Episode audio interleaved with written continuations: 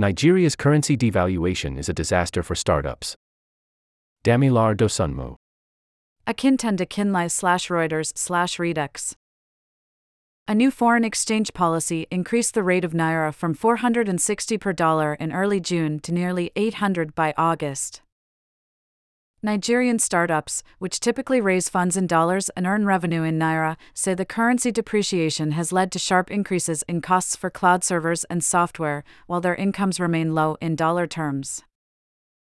Investors have been reviewing the valuations of startups and say the new rule could lead to some companies shutting down.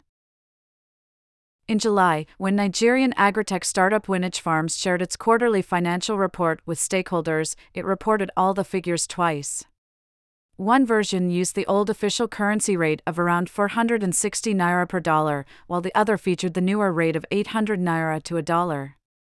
The company wanted to show its stakeholders how much it had grown during the quarter while revealing how much of that growth had been eroded due to Nigeria's new foreign exchange policy. In June, the naira went into a tailspin after the Central Bank of Nigeria, CBN, loosened its control of foreign exchange rates. In the past, CBN had followed a fixed foreign exchange policy that pegged the local currency at around 460 naira to a dollar. Under the new rule, CBN allowed the market to determine the daily exchange rates. This led to the naira's official rate jumping to over 770 per dollar by mid July. This has wreaked havoc for startups, which need to translate their financial figures into dollars for international investors. Their revenue, in dollars, has almost halved even as their businesses are actually growing.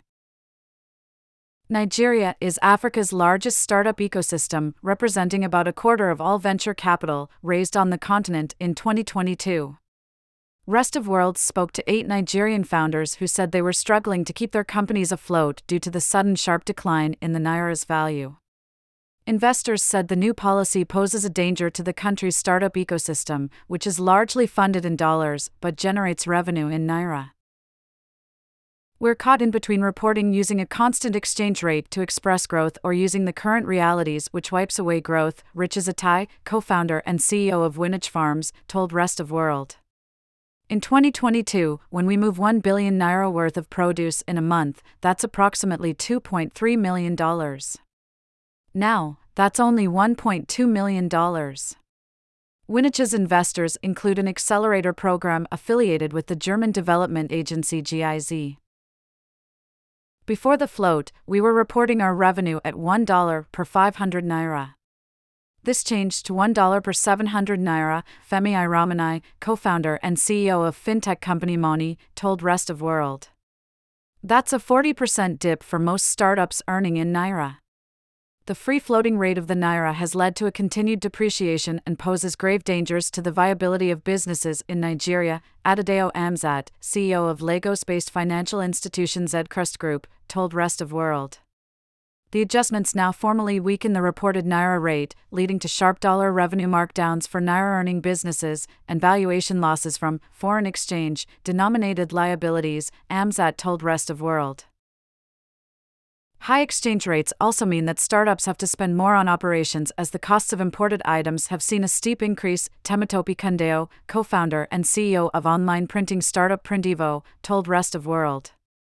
He claims some startups have been paying 200% more for cloud servers and software after the new foreign exchange norms were implemented the costs of diesel, power printing machines, new machine parts, logistics, and raw materials such as paper and ink have also gone up by 300%, said Ikandeo, also the co founder of digital investment platform Get Equity. It's one of the battles I am dealing with. Customers are now negotiating tighter, but we have not seen any drop in demand yet, just more margin shifts. But, receivables are now longer to collect than before, and even foreign customers find it harder to pay, he said.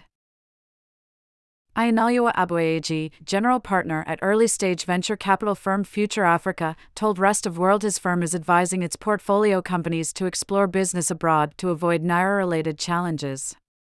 Generally speaking, we want to move as many of our companies as possible to start to export software and labor because we think that's the only way to stay on the better side of this crisis when revenues are in US dollars, he said. Future Africa has reviewed the valuations of a few of its portfolio companies following the changes to the currency rate, said Aboyeji, and is having them understand that the valuation expectations that were set at about half of what it looks like today obviously can't hold, and so we need to probably take another look at advancing. Some have agreed, and some others are not in the position to do so. Ikandeo described the current state of affairs as the worst economic challenge he's faced while building businesses. He said some startups will buckle and shut in this environment. We are facing the worst economic challenge across the board. No single person has it good right now. So many businesses will die. It's not a matter of if, but when.